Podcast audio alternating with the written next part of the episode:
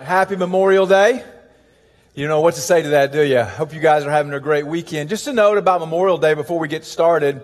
You know, sometimes I think we get confused. Memorial Day, Veterans Day, July 4th, like what, what, which one is which and how do we honor and how do we appropriate? And so Memorial Day is where we honor and recognize those who have given their lives in military service so we can have freedom right? It's people who have died in service. And so uh, we never want to lose sight of that, that people's sacrifice is what gives us freedom. You know, we never want to lose sight of that, that everything we get to enjoy today, you know, coming together to worship, the opportunity to be here, opportunity for you to go do the things you're going to do. Maybe if you, maybe you're off work and you get to go to the lake or maybe you're hanging out in your back deck or something like that. The opportunities we have are because people lost their lives and not just last year hundreds of years ago, there are people right now in harm's way in different places around the world, and they are in harm's way for our freedom and for our safety. And so we never want to lose sight of the price of freedom because the further we get from it, sometimes we can tend to forget. And so we always want to remember that. So what I would love to do is just to take a moment, just to pray for those families and for those that have, and be grateful uh, to God for those who have given their lives so that we could have freedom. So let's bow our heads and pray together. God, we just say thank you that we live in this country where we have the freedom to worship, that people all around the globe are persecuted uh, for worshiping. They don't have the freedom, the opportunity to gather, that they meet in secret, but that we have freedom to gather and worship. God, and so we're just grateful. Thank you for those who sacrificed the ultimate sacrifice, the heroes of our nation's story who gave their lives for us to be able to have freedom. God, thank you for their courage and their sacrifice. We just ask you to embolden their families today. God, you would just breathe life into their families, that you would help them uh, just to bring peace and hope and comfort to their families today. And God, that we would never forget, Lord, what the price of freedom and even for the price of our spiritual freedom that came through Jesus and his death for us and his resurrection so that we could have life. And Lord, that we would always celebrate that. and It would be new to us every single time we gather. Lord, we love you. We pray for this time as we hear your words, as we're challenged. God, as we see bigger things, we see beyond the, this current day into the future, we see beyond our life into the legacy that we'll leave. And we just pray in Jesus' name. Amen.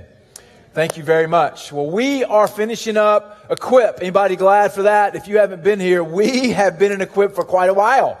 And today we are landing the plane. We are turning the corner. We can see the finish line. We are rounding third base with Equip.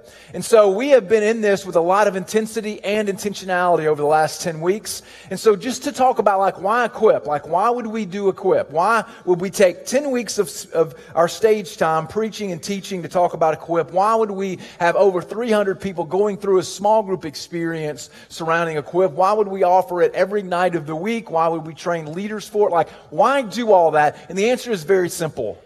The simple answer is multiplication. The simple answer is this word, multiplication. Multiplication is better than addition. Multiplication is better than subtraction. It's easier than division. Remember that, don't you? We are about multiplication. So equip is about multiplication. You know, Jesus gave us the Great Commission before he went back into heaven. And He gave the church the Great Commission. And I love this translation of the Great Commission. He, Jesus said it like this. He said, God authorized and commanded me to commission you.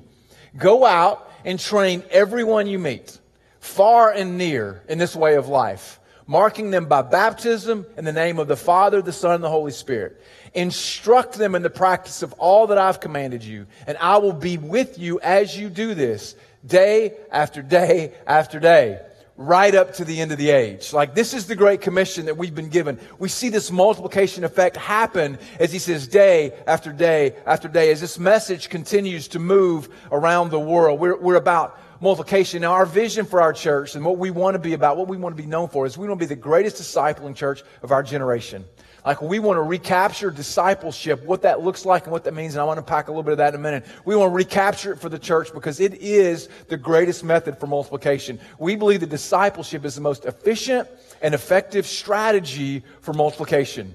We believe that discipleship is the most efficient and effective strategy for multiplying this movement. And this is why Jesus gave us the Great Commission. It is the brilliance of the Great Commission. As you look at movements around the world, if you were to study them at all, and I love to study movements, the movements happen when the message is placed in the hands of everyday ordinary people.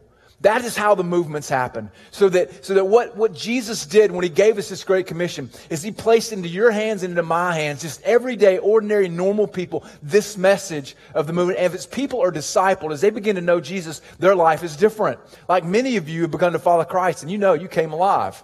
You found your purpose and you found some healing from some brokenness in your past. You found some restoration that was necessary. Many of you have been released from addiction. Some of you have found, you know, healing in your marriage as you began to follow Jesus, as you began to be discipled, as you began to look more and more like him. This is what happened in your life. And as we learn what it means to multiply, we will actually leave behind everything we want to leave behind. Like in, in, your life, if you have any ideas about your future, if you have any ideas of what happens after you die, like what you want to leave behind, this is the way that you leave behind something worth multiplying. Like how many parents do we have in the room?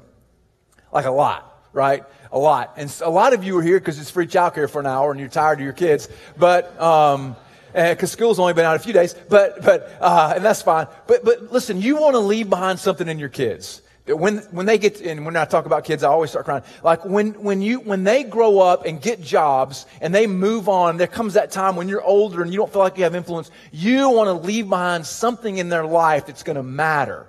Something that's going to help them. Something that's going to give them a foundation and, and direction in life. And this is, this is how you do it for people that are close to you, your friends, people that you meet. This is how you leave behind the legacy that you want to leave behind. You, in the Great Commission, what Jesus did was he mobilized us to create lasting change in the world. Not temporary change, not just a book club or a dinner club, not just going and feeding hungry people and then leaving. He gave us this ability to be mobilized to create lasting and eternal change in the lives of people. And this is the kind of church we want to be. And I believe it's the kind of person you want to be. I believe you want to be able to leave behind that kind of change in people's lives so that you know they were different because of your life. So we're just going to unpack what does this multiplication look like and how can I how can I multiply my life in the life of other people? So let's grab our Bibles. We're going to be in the book of Matthew today. Matthew chapter 16, verse start out in verse 13. You can always grab a paperback, turn in your app or on, you know, a Bible app if you have it. Um, Matthew chapter 16 we're just going to look at verse 13 down through verse um, 18, I believe. Matthew chapter 16, verse 13. And so, so as we